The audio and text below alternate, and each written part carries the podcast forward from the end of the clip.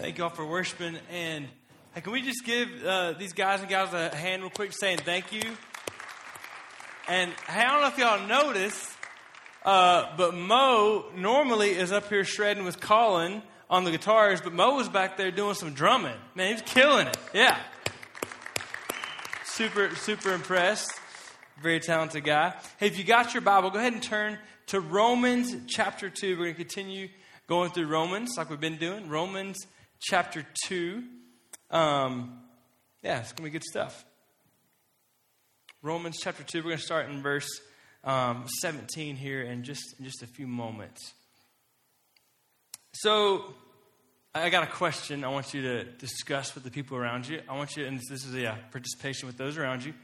I want you to discuss what is it that makes someone a Texan? Like, if you're going to say, like, hey, so this person's a Texan, well, what are some things, ways you would describe that person, all right? So go ahead and talk about it for a second.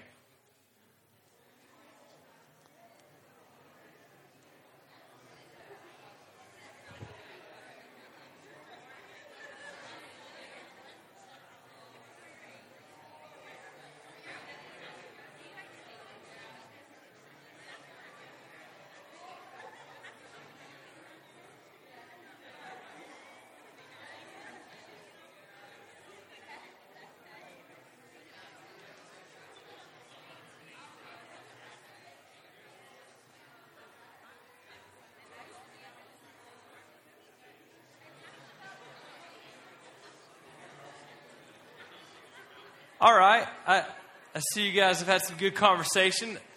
We're not going to take this too far, but I'm curious what are some things, uh, if there are any brave souls, what are some things that you came up with uh, about Texans? Wow, man, yeah, y'all. Absolutely. All right. Very good. What? Say it again. Fixing, going. Oh, yeah, for sure. Fixing, going. Okay. Boots. I'm out. Boots and guns, okay? That's right. Absolutely. Absolutely. Anybody else, real quick, want to, want to throw theirs out? Sweet tea. Amen. I'm kind of appalled that you have to even differentiate between sweet tea and unsweet. You know what I'm saying? Like, there should be no thing as unsweet tea. Barbecue. Barbecue, excellent. Whatever. yes, that's right. Hey, yeah. That's right. I rem- yes, sir. Say it again. You have to love Whataburger. All right, absolutely. I remember my, my one of my roommates in seminary. Uh, I heard him on the phone with his with his girlfriend one time, and they were talking about you know getting married one day and having a house. And he said, "This is like syrupy and sappy as he could, but and as serious as he could." But I just couldn't take him serious. He said, "Baby, I don't care where we live. As long as we can fly the Texas flag out front. I was like, wow, like that's. And I just moved to Texas, so I wasn't quite ready for that. Uh, there's Rylan, you one? Say it again.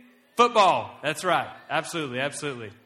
So I, have been in Texas now. If you include Fort Worth, which it makes sense because Texas. Uh, man, May will be uh, August. Sorry, Logan. August will be 11 years, and um, in, in a lot of ways, now obviously I haven't done the whole like Wrangler and boots thing yet, which most of you, many of you haven't, so you, no judgment, all right? Um, but in a lot of ways, I've tried to take on like the, the Texas persona a little bit, right? So I love barbecue, I love smoking uh, some, oh, smoking. I did that earlier today. I love smoking barbecue, let me clarify. Love grilling steak, right? Um, when I go, like when I went to India last April, uh, I went with the, my, my team over there. I didn't say I'm from America. I said I'm from Texas, right? Which, by the way, we're the only state that does that, right? They're all like, well, I'm from California. I'm from Tennessee. I mean, you guys are lame. I'm from Texas, right? I mean, sorry. No, they're like, I'm from America. I totally butchered that. They were from California Tennessee, but they always said they were from America. And I'm like, I'm from Texas, right? Um, now, here's the deal. As much as I've tried to, to kind of do the Texas thing, and when I'm with people from another state, they, they just figure I've been here all my life, not because I'm like, uh, trying to prove anything. They just kind of assume, okay, you say y'all and you have a shotgun and all that kind of stuff, so you must be, be from Texas. But y'all have a confession. If you look at my birth certificate, I'm not from Texas. Yeah, like, I, am like fired tomorrow morning. All my stuff's packed up. If, if, you look, as much as I, I'm not saying like I faked everybody. As much, as much as I try to kind of fit into the Texas culture, I, I, really do. Like I love, like if we when we drink tea, sweet tea, you don't have to differentiate tea at our house. Um, we put it in a mason jar. You know what I'm saying? We just do it right. Okay. As much as I bought into all that, the reality is I'm I'm not in the truest sense a Texan, which some of y'all already discussed it. I know, right? Um, as much as I, I may even may feel, make myself feel like I am, and maybe even trick other people into thinking I'm a Texan. Like when it comes down to it, I, I don't have the birth certificate. I'm actually, I'm kind of, I never really lived in Missouri, but I'm, i was born in Missouri, which is like so lame to me. like, yeah, I know. I mean, nothing against Missouri, but I, I just never, I never lived there, so it's really weird. Um, anyways, uh, I think in the Bible Belt, there are probably a lot of Christians that way who have, by the way, we're in the Bible Belt. Like some people say, Lubbock is the buckle on the Bible Belt, right?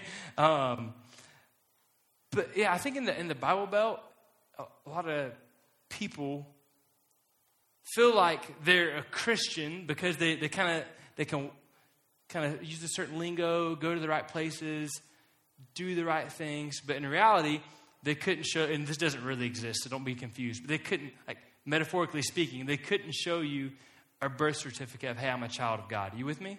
You with me?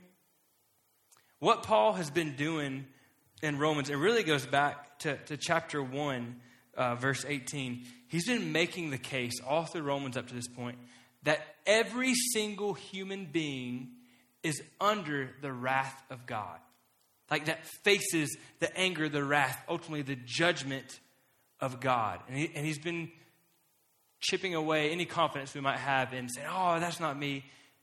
And I think this one tonight might apply to this group the most. And when I say apply, I mean this is maybe the passage that we might should wrestle with the most. Let me, let me be real clear here. The point of this passage and the point certainly of this sermon is not to scare you or to make you doubt your salvation. I was talking with a sweet young lady the other night, and I, it's not a pastor's job to make someone doubt. Like the Holy Spirit can convict you of your lostness, but that's not my job. And just, I, I don't want to say too much here, but um, I think I mentioned this last week, but I have been, we're going to chase a quick rabbit, but it's intentionally, okay? I, I just don't buy into the idea that if you're not 100% sure of your salvation, if you're only 95% sure, then you must not be a real Christian. I just don't believe that. Here's why. I don't know if I've ever really met someone that's never, at least for a second, struggled and doubted with their salvation. You with me? And beyond that, that's just kind of from like a, a logical, practical example. But in reality, I feel like doubting is not encouraged in the Bible, but it's exempl- uh, exemplified. Is that the word? Like it's in the Bible. If, like, have you ever read the book of Psalms? It's, it's full of doubt and curiosity and wonder. God, where are you? You with me? Jesus on the cross, what did he say? Yeah, God, why have you forsaken me? Which that wasn't really a, a doubt per se, is God, where are you? Right? And I think in those moments of God, where are you? It's easy to, to kind of question for a second. Like I'm your college pastor, I'm reading, which yeah, okay, duh, right? And I was I was reading a book called Not a Fan. I haven't quite finished it, almost done with it. Um, and I guess about two weeks ago, I was reading on our on our living room couch, and some of the things that Kyle Idleman was saying, I was like, man, am, am I really a Christian? Like, and for a few minutes, I just kind of struggled with it, and then just like remember what the Bible says about assurance, and like if you've placed your faith and trust in Christ, then you can be certain in that. So I'm telling you that to be very honest and say, I think, I think doubting happens, okay? Now, if you like doubt 24 7, that's all you think about, maybe that's something to, to consider and talk about. All that said, the point of this sermon is not to make you doubt your salvation, okay? But it's worth a good, honest look. You with me? So the point is not to scare you, but really to push you to Jesus. And that's really, if you, if you read Romans 1 through where we're going ultimately two weeks from now, because next week we're going to do a little uh, standalone sermon on relationships. Um, I'm just going to say I've been. I want, I'm not going to do it because I'll get in trouble. I wanted to on on social media advertise it as a one night stand on relationships, but that would not go over well. So I'm not going to do that. But I just said it on the podcast, so it's too late. Anyways, um, but two weeks from now we'll get back to Romans, and you're going to see that from the beginning of Romans, really, and all the way to the end, it's pushing us towards Jesus. Um, so with that in mind, let's check out Romans chapter two verse 17. I'm gonna, I don't, again, you know, I don't normally do this. We're gonna put some notes on the screen. So, Tyler, if you don't mind putting that first one up, and then we'll see it in the text. So, and before we, before I read that, let me say this: the first, or the, really the second week of the series, we talked about the wrath of God. We saw that all of us face the wrath of God because all of us worship all the wrong things. You remember that? If you weren't here, it's okay. You don't have to have been here. But we talked about idolatry. We love other things uh, before loving God. So then, and then last week, we looked at the idea that Paul was kind of calling people out on those who are moralistic and they may not claim to be religious, but they consider themselves a good and moral person and they walk around and kind of judge other people. And he says, those people, the reason it's foolish, what's so messed up with them looking down on other people is they do all the same things, even though they try to act like they're spiritual and above everybody else. So even they are under the wrath of God. And this, and this third section, you could say, of the wrath of God, he's going to turn his finger and point to the Jews, and translating kind of crossing the bridge to our day, you could say to religious people. Which you being here tonight, I'm not going to just assume every single person would consider themselves religious, but in a way, probably most of you in this room, in some form or fashion, are religious. Let's see what Paul has to say after we read this. Religious people will face the wrath of God because at their very best, all they do is put on a show to impress others. Let's read verse 17 and on. But if you call yourself a Jew and rely on the law and boast in God and know his will and approve what is excellent because you are instructed from the law, and if you are sure that you yourself are a guide to the blind, a light to those who are in darkness, an instructor of the foolish, a teacher of children, having in the law the embodiment of knowledge and truth. You then who teach others, do you not teach yourself? Dang. While you preach against stealing, do you steal? You who say that one must not commit adultery, do you commit adultery? You who abhor idols, do you rob temples? You who boast in the law, dishonor God by breaking the law. For as it is written, the name of God is blasphemed among the Gentiles because of you. I love the way Paul writes because he kind of builds it up so that if you were, especially at that time, a Jew reading this, you would have been reading it like, yeah, but I call myself a Jew and I boast in God and I know His will and I'm a teacher. Like, yeah, He's going to say I'm okay. And then He says, why don't you practice what you preach? Here's what Paul's going to get at that even religious people, as much as they may try, they don't, none of them consistently practice what they preach. No one consistently walks their talk. He was talking to Jews. Here, uh, obviously, you saw the word Jew in verse 17. He's talking to Jews who were God's chosen people, right? They were the people that God had chosen to use to carry out his mission of salvation ultimately through Jesus Christ. They were to be a light to the nation. So if, if you were going to say, like, hey, this is the, the right religion, I mean, Judaism was considered that was the right religion. You were part of the right group. And Paul is going to say to them, even, even Jews, just being a quote, Jew doesn't mean that you're free from the wrath of God. He says part of the problem is you don't practice what you preach. Verse 24, for as it is written, the name of God is blasphemed among the Gentiles because of you. So, and this, this shouldn't be hard to understand. Have you noticed that today, even today, when people who claim to be Christians act like jerks act, and act like they really have no idea who God is, it's a turnoff to other people, right? That's what Paul was telling the Jews. He says, hey, you're claiming to know God, but the way you act, it's, it's disgusting to the Gentiles. Now, you can, you can almost hear some of the religious, some of the Jews, some of the religious people saying, I, I don't know, Paul, man, like, I think I do a pretty good job of practicing what I preach. I think I do a pretty good job of walking my talk. And that's maybe what some of you right now are saying. Is, you know, like, I do a pretty good job of practicing what I preach. I walk my talk. Listen to what Paul would say. And before we read this, let me clarify this so you know what's going on here. So he's going he's to give an example of a um, religious activity, you could say. Okay, so the example he's going to use uh, was is circumcision, and so circumcision was what God gave to the Jews as a sign that they were a part of God's covenant people in His grace and relationship with Him, but also that they were cut off and separated for Him to be a special people. That was what the Jews were supposed to do. So it was an outward sign of what God, of their relationship with God. Here's what He says For circumcision indeed is of value if you obey the law. But if you break the law, your circumcision becomes uncircumcision. So if a man who is uncircumcised keeps the precepts of the law, will not his uncircumcision be regarded as circumcision? Then he who is physically uncircumcised, sorry, I got to stop for a second. I don't know I thought of this. I had a buddy in college that was going to try to preach this passage, and he literally, every time it came to the word circumcised, he just skipped it.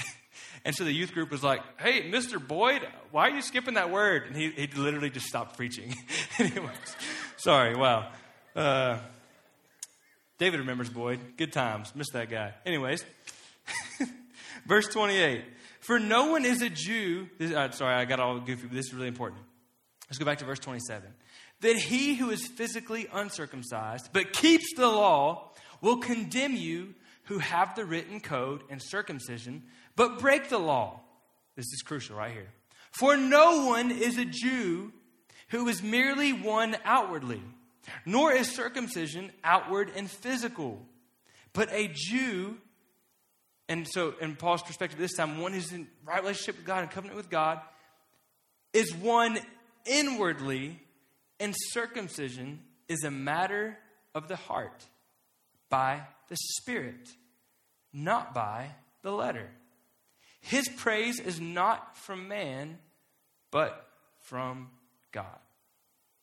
So, to the person that would say, Man, I do a pretty good job of, of practicing what I preach and doing things, Paul's saying, but here's the problem. Even if outwardly you do the right things, inwardly your heart is still messed up. Even the most religious person who does the outward right things, their heart is still messed up. So ultimately, religious people will face the wrath of God because at their best, even on their best performance, their best day of living for God, all they do is ultimately put to, sorry, all they do is put on a show to impress others. And they may not I get up in the morning and think, I'm going to try to impress other people, but ultimately that's what the heart of the issue is. And Paul's saying, hey, being a, being a religious person, if it's just outward show, it counts for nothing. And that's ultimately what religion apart from Christ is, is just outward show. I, uh, I was thinking about this earlier. Uh, earlier today, I, I went home and uh, ironed my clothes and stuff. And because I, I thought, hey, you know, it might be chill, a little chilly tonight, I'm to wear my jacket, I didn't iron the back of my shirt or the sleeves. I just ironed the collar and the front. Why? That's all you're to see, right? And when I get home tonight, Lauren will be asleep. She won't care, right? So my, my dog might judge me, but I mean, other than that, like, that's, that's what religious people do, right? And it wasn't this like, it wasn't this conscious effort like, I got to impress those college kids. I'm going to iron the front of my shirt. It was just like, am I'm ironing. I'm like, I don't see the back, no big deal. That's what religious people do. Tech basketball is doing pretty good these days, right? I just hit, somebody say amen. amen. Yeah, it's, it's, awesome. That's good. Number seven, I think, is that right? Um, what if I uh, tomorrow shaved my beard, went to Red Raider Outfitters, got me a legit. No, forget that. I'm going to go talk to Coach Beard. Is that his name? I go talk to Coach Beard and I say, hey, bro, I need a uni. Like, I need a uni, okay? And he's like, well, for the right price, I'm like, or the right payment, I got you, bro, okay? So I buy a uni, right? And I start walking around campus in my uniform. Uh, I, I go to the game, I actually pay Coach Beard enough that he actually lets me sit on the bench and I'm all into the game, right? And I, am starting to talk the lingo and everything. Um, it's possible I'm dumb enough. I might convince myself that I'm a good basketball player. You know what I'm saying? Michael's like, I know you ain't, right? I really, I really might convince myself. And the reality is, now I probably would convince no one else.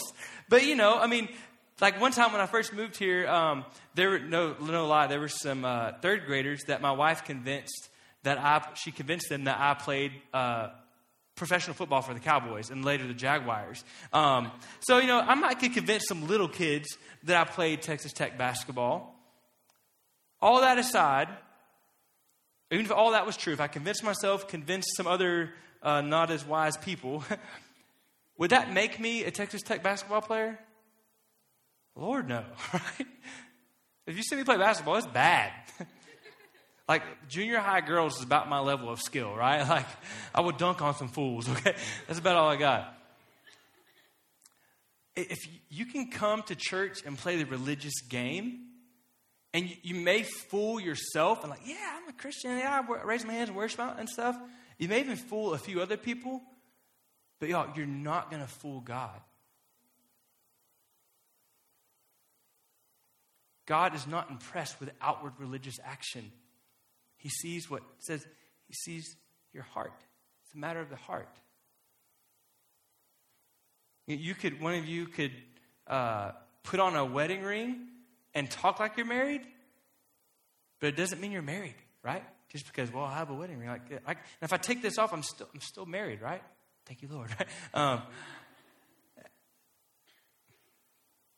religious activity a lot of times is just it's just that it's just i put put the ring on take it off talk your game but it doesn't mean that you're actually in a relationship with god just because you're doing religious things i mean i think it's way oversaid so that it doesn't like have any punch anymore, but it's still true. It's about relationship, not religion, right? And if it's always just religion, like that, just because you have religion doesn't mean you have a relationship. Religious people will face the wrath of God because at their best, all they do is put on a show to impress other people. Now, we're not going to spend a lot of time um, in verses 3, sorry, chapter 3, verses 1 through 8 though it is, it is certainly important, I don't want to give you any sense of an idea that, oh, there's a part of Scripture that's not important. It's very important. Um, but he's really talking, he's given uh, what you might call some rebuttals or answering some objections that the Jews might have raised. And so, just to give you a little glimpse, to kind of dip our toe in the water um, before we move on to the next point, someone might have said, well, then what advantage has the Jew? Like, what, what, what benefit is there in being a Jew? And Paul's answer, if you skip down, is much in every way. To begin with, the Jews were entrusted with the oracles of God. So man, the Jews were given God's word. They got to be recipients of God's word and experience what God did. They got to, to know what God was like and what He expected because they had the oracles of God. So he's saying, like, it had benefit, but it wasn't worth ultimate benefit, right? In a similar way, you could say, what benefit, okay, so if God's not impressed with religion, uh, then what benefit is, is, there in doing Christian religion things? Well, there's benefit in like getting to hear the word of God and getting to, to find out about God, but the reality is there's no ultimate benefit. It doesn't deliver you from the wrath of God, right? Again, I, I don't want to, because we're covering a lot of ground tonight, I'm not going to spend too much or really any more time on verse 3 or chapter 3, verses 1 through 8 though I would definitely recommend reading it later. For sake of time, we're going to go to the next one. If you'll put that next slide up for me, Mr. Tyler. Religious people will face the wrath of God because they are totally depraved. Now, some of you who are in theology, you're going to say, "What? Totally depraved? Like this is not a sermon on Calvinism. This is not what it's about whatsoever." So don't let that freak you out. But I think that's the best way to describe what we see in these verses. So don't get distracted. All right. It's interesting. Paul's going to use six Old Testament passages, uh, starting in verse 9 and really going through verse 18, um, to, to give us this idea that all of us are completely and totally messed up. So we're going to start in verse 9 and read this. What then? Are we Jews any better off? No, not at all. For we have already charged that all, both Jews and Greeks, so all people, are under sin as it is written. And I was going to, like I said, use six Old Testament passages to make this argument. None is righteous. No, not one. No one understands. No one seeks for God. all have turned aside. Together they have become worthless. No one does good, not even one. Their throat is an open grave. They use their tongues to deceive. The venom of asps, that's a weird word, is under their lips. Their mouth is full of curses and bitterness. Their feet are swift to shed blood. In their paths are ruin and misery. In the way of peace they have not known. There is no fear of God before their eyes. So, even the most religious person, to be in our context today, even the most religious person who's, who's gone to church their entire life, ultimately, at the core of who they are, they are what? Starts with S. They're sinful. He says, no one, no one is in right standing before God. No one does what is right in their relationship with God or in their relationships with other people. No one actually seeks after God. And you might say, well, I know some people that seek God, like they, they're interested. He's saying, not that people don't have intellectual interest sometimes, but that no one in a pure form from their heart actually seeks God apart from God seeking them first. No one on their own just says, I'm truly interested in getting to know God. There's always an ulterior, uh, selfish purpose behind their seeking. No one does good. Verse 13. Their throat was an open grave. Man, what a terrifying picture of our words. That when I speak, it's like laying an open grave for you to come and lay down and die in. We use our tongues to deceive. Our feet are quick to shed blood. That doesn't literally mean that we're all like walking around wanting to stab people and kill people. But what did Jesus say? It's not just that if you want, like, literally go kill somebody, but what? In your heart, right? No fear of God before their eyes.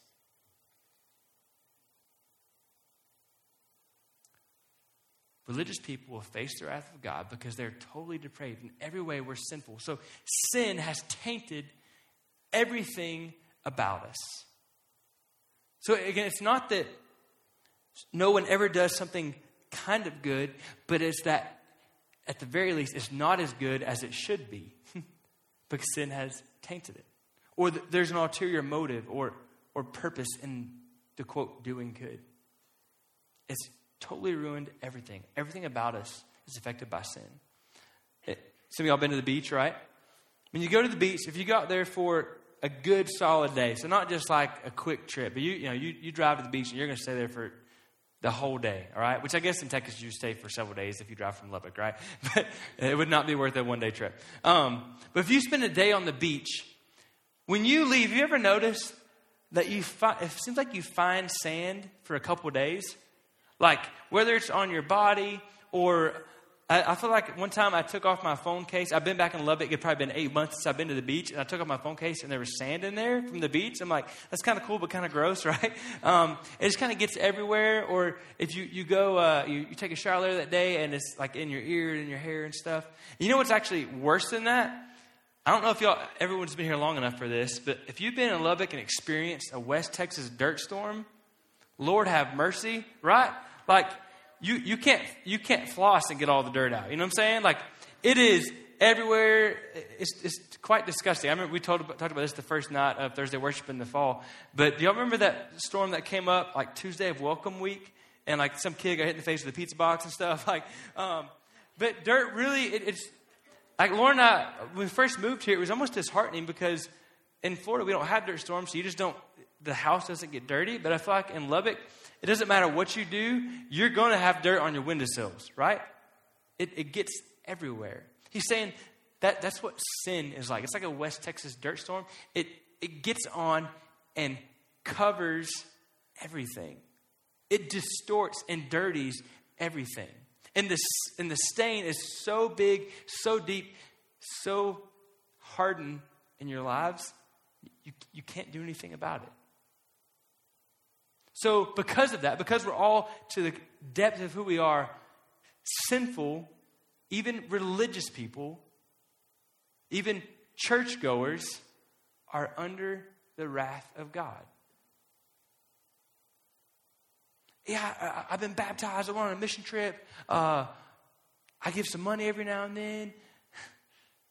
I follow Hood Jesus on Instagram and Twitter, right? like that, it doesn't it doesn't take away the wrath of God. Because again, God sees the heart, and at the heart of who you are and who I am, regardless of all the religious activity, I'm, I'm totally depraved. I'm completely, that's a fancy way of saying I'm completely sinful in every aspect of my life. Now, this, this third one, actually, I, am sorry, there's a quote that I want to say before I move on. This is by, from a Russian um, poet. His name, if I'm going to try to say it, is uh, Turgenev. Anyone ever heard of him? Turgenev? Leslie. this is what he said. I don't know if this guy was a Christian, but it's pretty uh, accurate for what this passage is saying. I don't know what the heart of a bad man is like. But I do know what the heart of a good man is like. And it is terrible. I think you get what he's saying. But the reality is, we try to compare. And the reality, like, I would consider myself a better person than Adolf Hitler. I just feel kind of good about that, right? I feel kind of confident about that. Like, I, if I'm going to compare myself, I, that's a safe. Well, I think it's a safe bet. But even that, even though I could say, oh, I'm better than him, the reality is, if I'm honest with myself as I sit and get quiet before God, I know that I'm still completely, really messed up.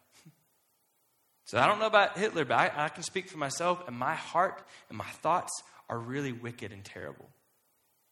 That's what this verse is talking about. Now, the third point we're going to see from this passage, we're almost done going through the text, and we're covering a lot, covering a lot of ground tonight. The third point I think may be the most important for us. Because if you get this, it changes everything.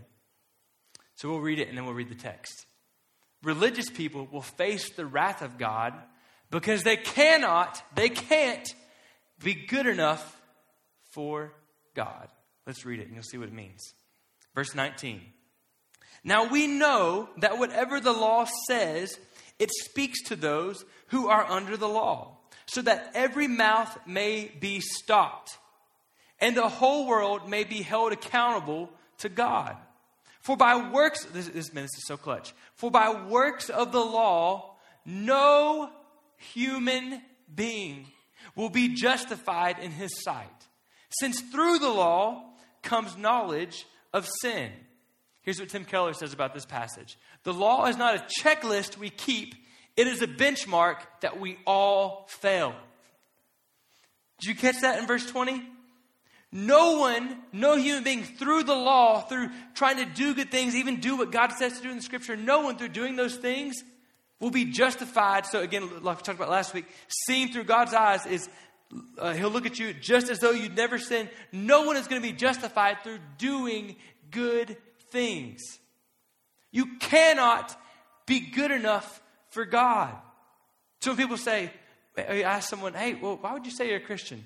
Well, you know, I've gone to church all my life and kind of just done the, the Christian thing, and I'm just, a, I'm just a, really, if I'm honest, I feel like I'm a pretty good person. Like it kind of outweighs the bad.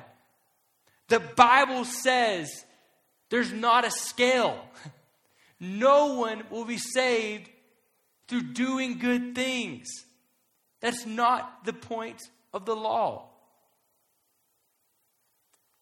Do you remember a couple weeks ago, I gave this metaphor, I don't want to beat it to death, but of going to Palo Duro with some friends, and uh, my friend Garrett, who I'm hoping is going to come fill in one night when uh, the babies come, which would be really cool. Anyways, um, so y'all can pray, or text him and tell him he should do that. Anyways, so my friend Garrett and I, and uh, little Maddie Grace, who that time was like fifth grade, I don't know, we, we run towards this mound of dirt that looks like kind of a little mini mountain, and we go to climb up it, and do you remember what happened? We tried to climb up, what happened? We just kept slipping, right? Because everything we grabbed onto, like, it, we couldn't hold on. It was just dirt. We couldn't hold on to anything. And, like, it was funny because one person might make it a little further than the other, and, like, oh, I got further than you, but, but in reality, we still didn't make it to the top, right? And that's, again, what we're seeing in Romans is that we might, can, as we try to climb the righteous, the mountain of the righteousness of God, we might can say, "Oh, I made it. For, I made it further than Adolf Hitler. Look at me, right? I made it further than that person." But in, the, in reality, none of us are getting to the top. You can't get to the top. You can't reach God. As religious as you want to be, you can't be good enough. Nothing's going to impress God. And again, we've seen it. Is the third time we've seen it. That is why the gospel is so beautiful. because Jesus, even though our religious religiosity, is that the right word? Is so messed up and crooked and twisted and selfish, in spite of that, he came, he climbed down the mountain to rescue us. Y'all with me? We can't be religious enough. So he came to live the life that we should have lived and die the death that we deserve to rescue us, to save us.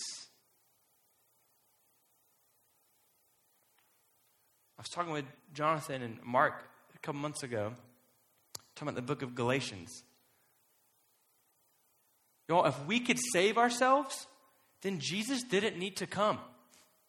But guess what? Jesus came. because we can't save ourselves. Author, I kind of mentioned this earlier, through Romans up to this point, it's as though Paul is chipping away at any perceived foundation that we could stand on of like, oh, I'm a righteous person, I'm a good person. He keeps chipping it away, leading us to the edge where our only option is to jump off and trust Jesus. Like, I, I'm an idolater, I'm evil. Even when I look down on people who I think are worse than me and act like I've got it all together, reality is I do the same things they do. And then even as a religious person, God sees right through that and He sees my heart. So he, he chips away everything else, kind of pushes to the edge. That's what Paul's doing to say, all right, you can trust yourself and end up in wrath, or you can jump into the grace of Jesus. love what Eric, Eric Metaxas says.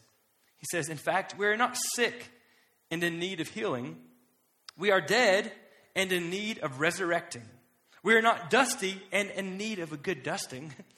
We are fatally befouled with death and fatally toxic filth and require total redemption. Being religious will not save you.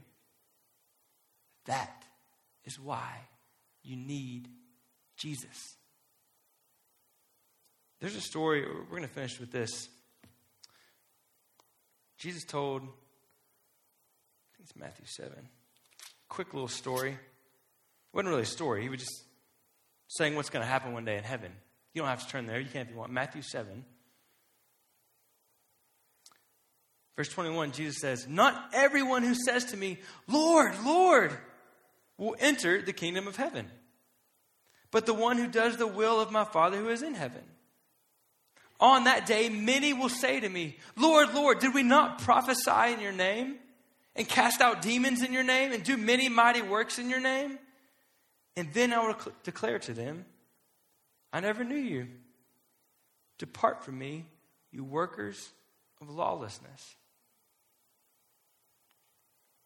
I said this earlier, but y'all, I'm afraid in this Bible Belt culture, there's so many of us who think because of our religious activity, yeah, we're, man, we're good with God. And the reality is, maybe you don't have a birth certificate that says you've been born again through Jesus Christ. you've been bought and paid for, redeemed through Jesus Christ. So here's how I want us to respond tonight. We're going to sing here in a second, but I, I'm just willing to bet in a room this size, there's probably a few people, at least maybe one person. I don't know. Not, i mean, I don't have anyone in mind, but maybe someone that you've been doing the religious thing, but you actually don't know Jesus. Romans 1 17 through 18, or 16 through 17 says that there's a righteousness revealed from heaven. So it's the righteousness that God, that Jesus brought us and offers us to say, hey, you really ruined your life. I came and made a mess of my life on the cross so I could save your life. And it, let's, let's do a little exchange here. Some of you tonight need to quit playing the religious game and, like, legit, for real, for the first time, come into a relationship with Jesus. Through choosing to stop trusting in your quote goodness and religious activity and who you are and say, Jesus, I know I'm a sinner. I know I'm messed up. I believe that you are the Son of God who came to rescue me and save me. And so I'm going to fully dive out. I'm not going to jump into the crowd, don't worry. I'm going to dive into you and trust in you and follow you. Some of you maybe need to do that tonight. So when we're singing, I'm going to be in the back. You know, no one is going to judge you. I'm not going to be like, oh, I knew you were just religious. Like, no. Man, this is awesome. We want you to be saved. I did the religious thing when I'm doing quotes and everything. Sorry. when I did the religious thing when I was like five years old, six years old, because my sister, I saw her got baptized, her get baptized, and we all got to eat fried chicken and have a party. So I was like, why would I not get baptized, right? So I did that whole religious thing, and but when I was 11, was when I actually got the gospel. And some of y'all need tonight need to actually get the gospel and respond to it. So I'm going to be back. I'd love to pray with you and talk with you. As believers, those of you in here who are Christians, two quick ways I want you to respond. And we talked about this the very first night we did Romans.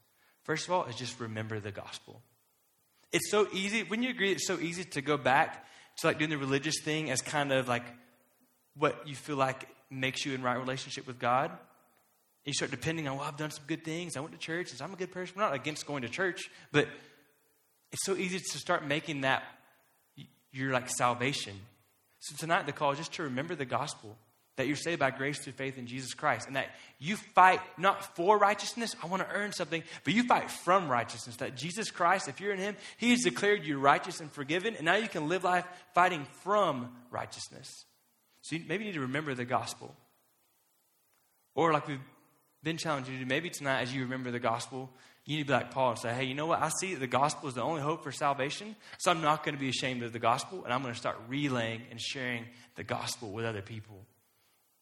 Now I'm going to start sharing the gospel. I'm going to start putting some little white pins in that board because I'm going to make a difference around Lubbock and around the world. The song we're going to sing is Here's My Heart. And if you're a believer, the challenge as you remember the gospel and choose to relay the gospel is that we would not just be religious people who iron the front of our shirt, but that our hearts would be all in for Jesus. I'm going to pray for us and then we'll respond. Jesus, thank you so much for tonight and for these students and their attentiveness. I know it was some thick, deep stuff, Lord, but thank you for um, speaking to us. And God, I pray that there's someone t- tonight that doesn't know you, that tonight will be the night that you take them from being a religious person to a saved person, from being a maybe a moral person to an alive person. And God, for believers in here, I pray that they would remember the gospel and be challenged as they're encouraged in the gospel, they would be challenged to relay the gospel. Lord, may we be all in every day with our hearts. God, we love you. I pray that you would stir our affection for you during this time. So, your name we pray. Amen.